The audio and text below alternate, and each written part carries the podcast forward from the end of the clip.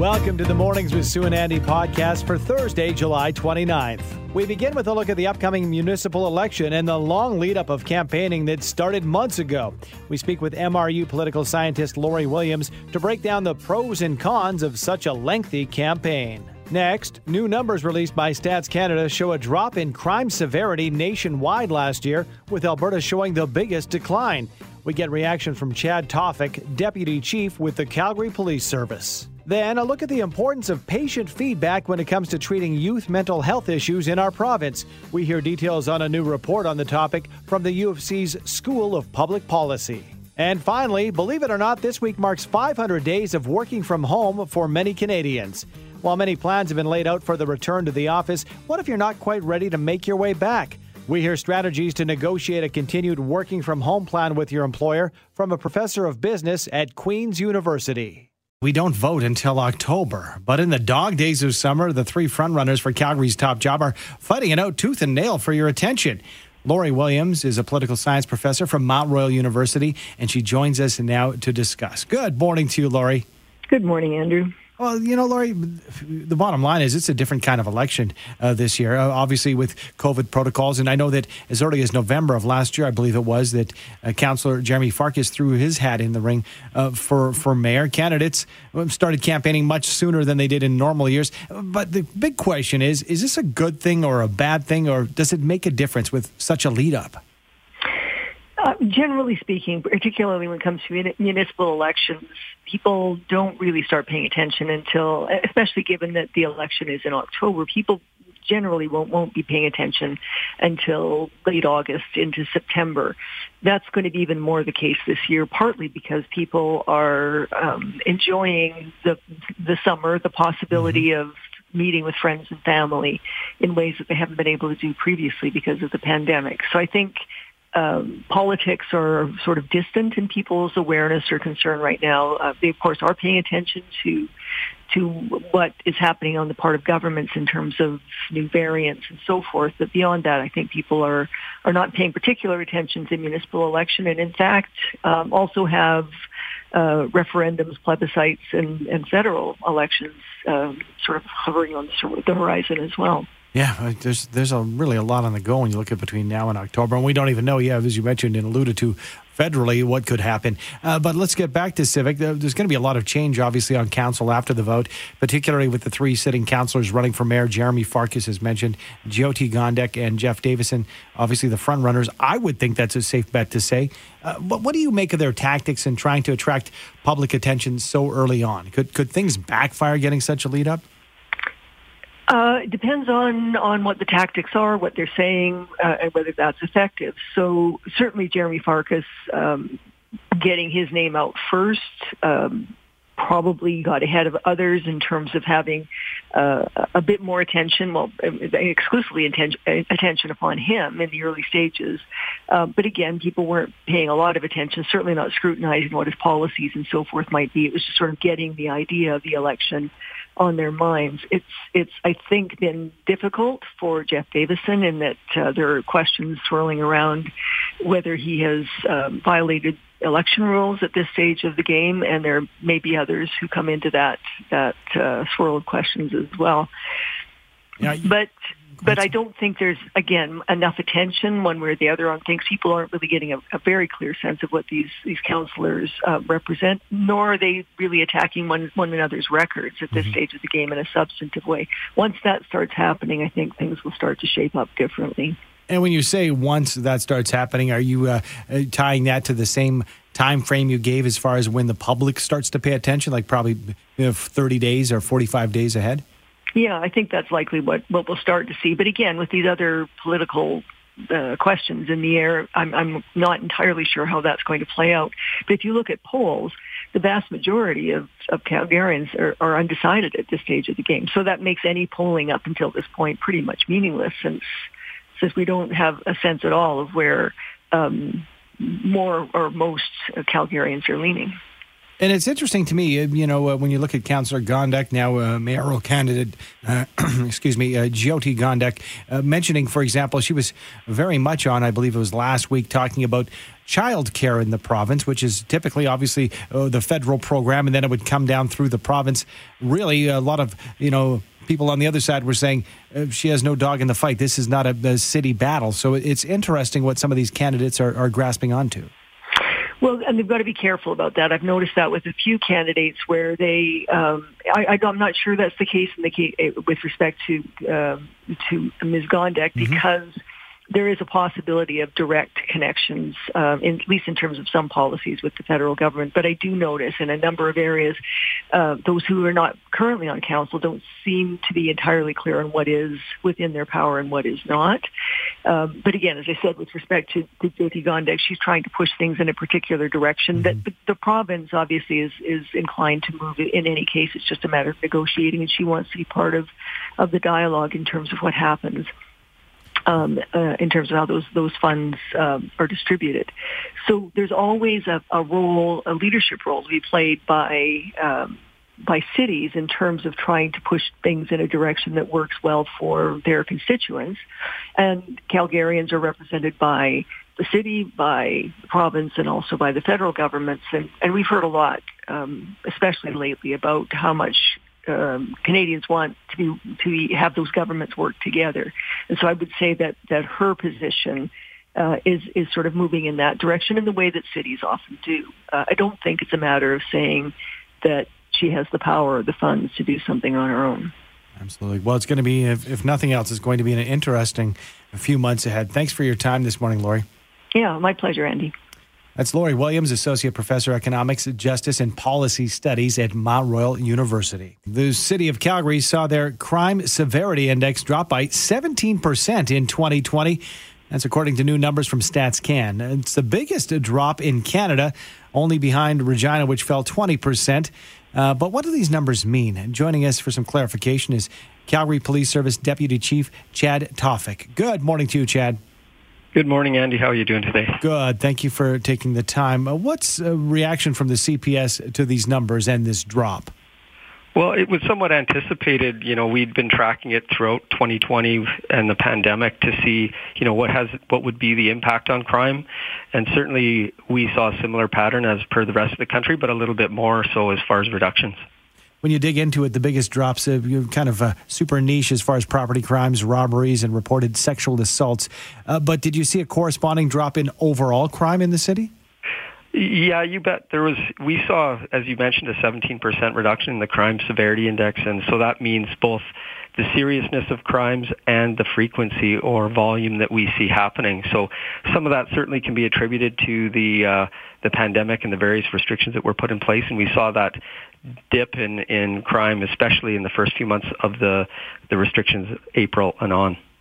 Is this as, uh, simple as saying, like, for example, uh, you know, shoplifting, petty theft, robberies, and break-ins? Uh, the uh, break-in enters rather fell sharply for the first few months of 2020. Is this simply a result of more people being at home during the day? I think that's certainly a, a strong contributing factor uh, with people, you know, r- working remotely, being at their residences, an increased sense of guardianship around property. There's just less likelihood, less uh, targets uh, f- to be vulnerable to. Uh, same with the shoplifting, uh, you know, with the closures and restrictions of of people being in in these stores. That that just reduces the opportunity. Uh, within the data released by StatsCan, one important area where crimes actually went up nationally uh, was hate crimes. Was that the case in our city as well? Yeah, you know, we saw we saw increases uh, in in Canada. I think it was 56 more than 2019 for overall hate crime reported incidents, and locally here in the Calgary and Alberta area, we saw I- increases. Uh, and certainly, I think that's there's a lot of factors that contribute to that, and I mean, the reporting aspect is a really important consideration in all of these statistics because as people come forward more, that's all that we really know. So we encourage people to report those types of incidents. 2020, uh, Deputy Chief, was anything but normal. Now that we're moving back to normalcy, can we expect the severe crimes numbers to be going up as we uh, get back to our quote unquote old ways? Well, we're certainly watching it very closely. I can tell you that uh, some of the, the more serious crimes aren't trending up yet, but we are seeing some movement and some volume increases in other categories of crime, property crime and others, uh, and and such. So we are expecting it to to somewhat trend in a different direction, uh, and certainly I don't think we can expect to see continued decreases like we saw in 2020. Thanks for the explanation and uh, joining us this morning. We appreciate it. My pleasure. Have a great day. You too. That is Chad Tawfik, Deputy Chief from the Calgary Police Service. Researchers at the University of Calgary School of Public Policy released a new report this morning touting the value of youth mental health services by hearing what patients in those programs have to say. Joining us is one of the study's authors, Dr. Jennifer Zwicker, the Director of Health Policy at the School of Public Policy, University of Calgary. Good morning to you, Dr. Zwicker. Good morning. Uh, thank Thanks you, for having me. Thank you for taking the time with us. We appreciate it. Well, you know, outside looking in, it seems like this is something that would already have been done in the past. You, you think listening to patients and how their mental health treatment has gone would be a great way to fine tune programs. So, ha- has it not been happening, or does it just need to be retooled? Yeah, so we've been uh, looking at these measures called patient-reported outcome measures that are really a, more of a helpful tool that patients can report back uh, to their care providers or kind of um, provide useful information on their experience. And that hasn't been something that's been collected in Alberta um, to date, but it can be very helpful in ensuring that the, the services and supports that are provided are are basically meeting the, the health and well-being needs of, of patients. Right now, three separate government ministries share responsibility for youth mental health. Does does it make it tough to determine how effective the treatment is because of the, the different moving parts within this uh, system? Yeah, I think it can be, and it it's it's important to recognize that you know it's these are important uh, for important for ministries in health, community social services, and education to be aware of um, the implications on on health and quality of life and and how um, mental health is very important in, in kind of all the different um, services and supports that are provided across those ministries. And so, um, you know, what we're getting at in the report is that by starting to um, collect this kind of data and, and understand people's experiences, um, that can be really useful in assessing, you know, what's working and maybe what's not working as well. Now, your study, uh, Dr. Zwicker, uh, centers around having patients fill out questionnaires called PROMs or patient reported outcome measures. What uh, the number one conclusion or conclusions, if you will, uh, drawn from the data garnered by these self assessment forms? Yeah, I think the, the main conclusion is it's important to get patients' perspectives on mm-hmm. on the services provided and, and how they're um, how they're doing, what what their health um, their health and well-being is. And typically, um, you know, it might be that you you get treatment or service, and and there's not kind of that input directly back from patients, and so you know, there's this um, real push now to try and um, collect information that you can collect in these patient-reported outcome measures that really incorporates feedback from patients to make sure that services and supports are, are meeting their needs. So the number one recommendations uh, coming out of the study, you know, you, have got this great data. Uh, where do you hope it goes? Um, I think the hope is that it, it really helps to start inform some of the the strategies and decisions and investments around mental health services in Alberta. We do have a new Center for Child and Adolescent Mental Health that's being developed in Calgary, which is really exciting. And there's lots of opportunities for starting to really systematically collect this information to help make sure we're we're investing in supports and services that are really getting us where we want to go, which is kind of better mental health and well-being, um, particularly for youth. Can you, to that point, in, in, as far as you know, the results of this study and using it as a tool, can you give us a behind-the-scenes look? I know that you come from the academic world; you've done your due diligence, uh, but as far as bringing this to life and, and, presenting it to the province, how does something like that work, and, and what is the process uh, from from you know your results to bringing it to the province? Yeah, I mean, I think um, a lot of it can be integrated into some of the systems that we have. So, you know, we have um, electronic health records that are being, especially being rolled out with the new Connect Care program and trying to ensure that this type of information is something that's more routinely collected um, in day to day, so that you can start tailoring that feedback and even just having, for example, a conversation with your clinician um, based on the input you provide, so that it helps to kind of tailor supports um, in a way that kind of meets meets people's needs um, in, in, in, based on their feedback. So it's it's kind of more real time. And on the same token, at a systems level, trying to ensure that we're investing in services that are are aligned in that way.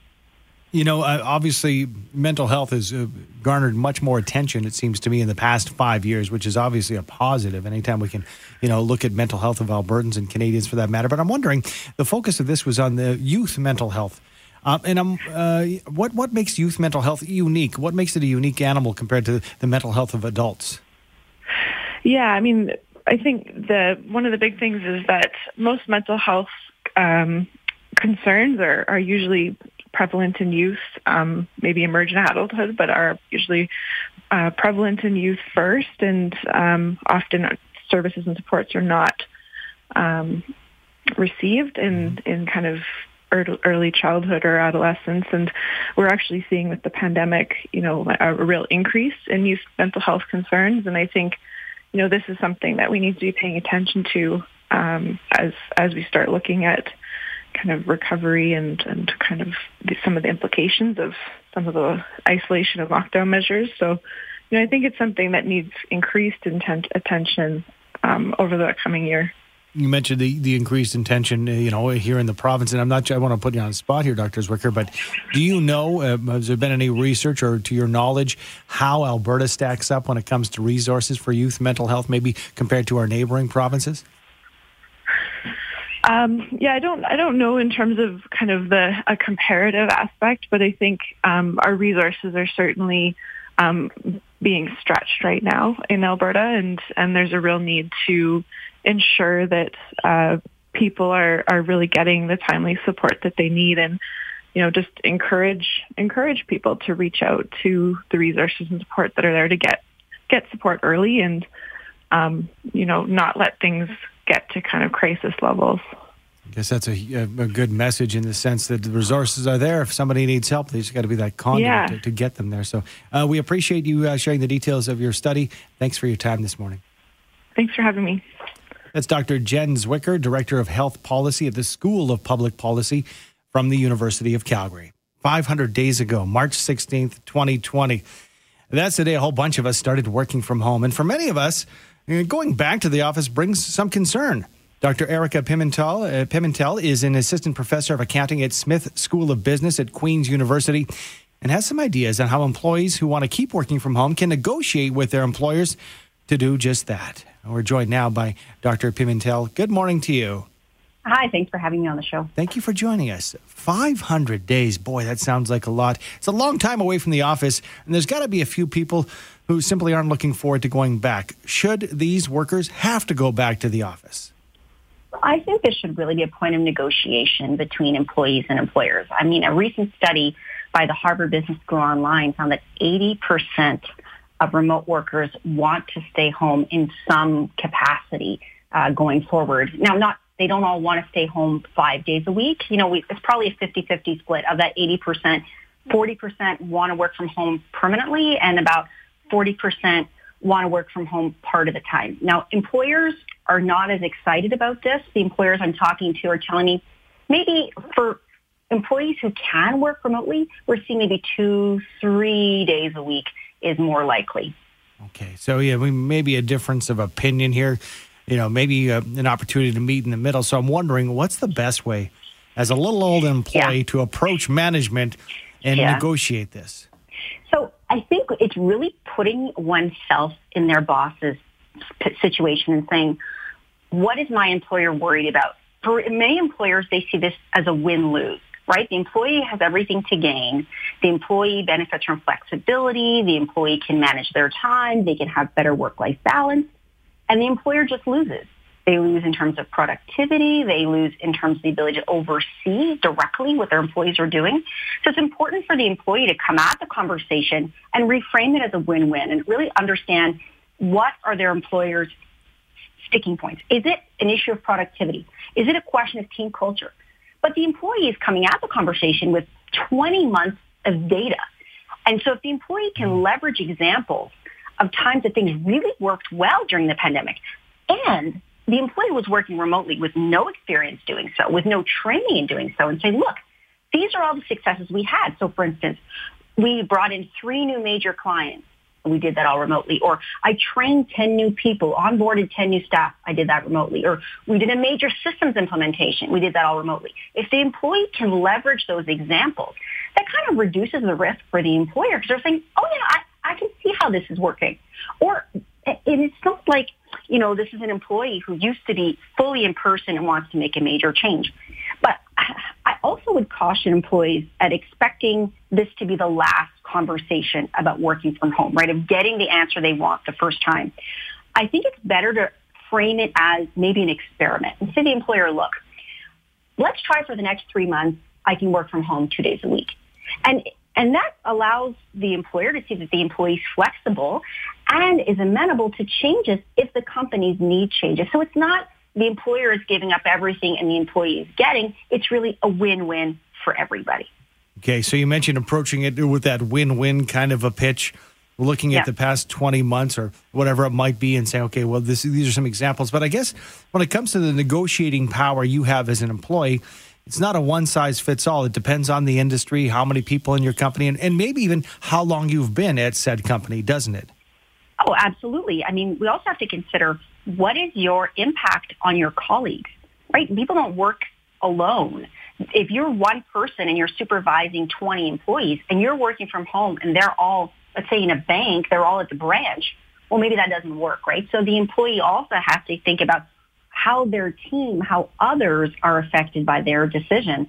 You know, if you're a star performer, you're in a much better position to ask for a lot. And that does, that's not just about remote working. That's about salary. That's about perks. That's about everything. But there is this movement now, this uh, work from anywhere movement that we're seeing where there are remote only jobs. So that is sort of the nuclear option where an employee could say, well, I'm just going to look for something that is a remote only position. So I'm wondering, you know, you, you have this want, it, it's worked for you and your family, perhaps the workflows, you know, staying, uh, you know, up to par. But I'm wondering if there are any pitfalls that an employee should watch out for when trying to get their employer to go along. Is there, you know, maybe you watch how far you push or testing the waters, knowing your audience? I, you know, I'm really glad you brought that up because right now we're all working from home and all we see are the benefits, right? We see the flexibility, the fact you can go take a walk in the afternoon, but if we look back to pre-pandemic times, and there were few people working from home, and we looked at how what happened to those people working from home when the rest of their team was in the office. The, the outcomes for those individual workers were not really great. So uh, there's one study that suggests that there's a 67% increase in isolation for people when you're working from home and your colleagues are not, right? Assuming that not everybody stays uh, working remote forever. And I don't think we needed a study to prove that. We all know that from the pandemic. There's this other great study done by a Stanford economist in 2014. He did an experiment. And so he said some employees are going to work from home, some are going to work from the office. The employees that worked from home had a 13% increase in productivity, but were 50% less likely to get promoted. Why? Out of sight, out of mind. And so if the employee really wants to work from home, I'd encourage them to think about what is it that they that they want? What is the benefit that they're seeking? Is it that they, you know, they're parents and they're really concerned about childcare and working from home allows them to maybe leave at stop working at 3.30 and continue working later in the evening? Well, that's a different conversation. Maybe you want to talk to your employer about leaving early, right? Employees need to be aware that it, they may want to continue working from home, but not everyone else will. And the world is going to continue to move while they're at home and they may be passed up for opportunities. They may lack social connections going forward. And so they really have to think about what did they want long term. And, and that should be part of the, the conversation as well. Dr. Pimentel, we got about 30 seconds left, but I want to, sure. uh, you know, uh, backtrack and go back to compromise because I think that when mm-hmm. you go in with your negotiation, you want to shoot for the stars, but you should probably have that compromise in the back of your mind, like kind of the halfway point, right?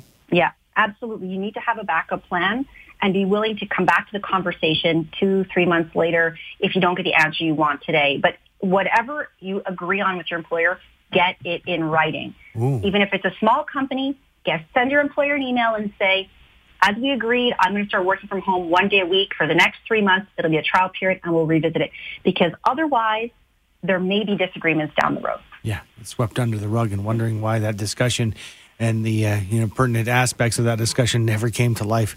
Some some Exactly. great some great points and a great conversation. Can't believe it's been 500 days.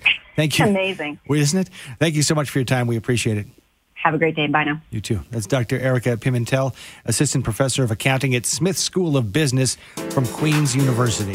Thanks for downloading and listening to the podcast. Don't forget to subscribe, rate, and review for free at Apple Podcast, Google Play, or wherever you find your podcasts. And tune in to Mornings with Sue and Andy from 5:30 to 9 every weekday morning on 770 CHQR.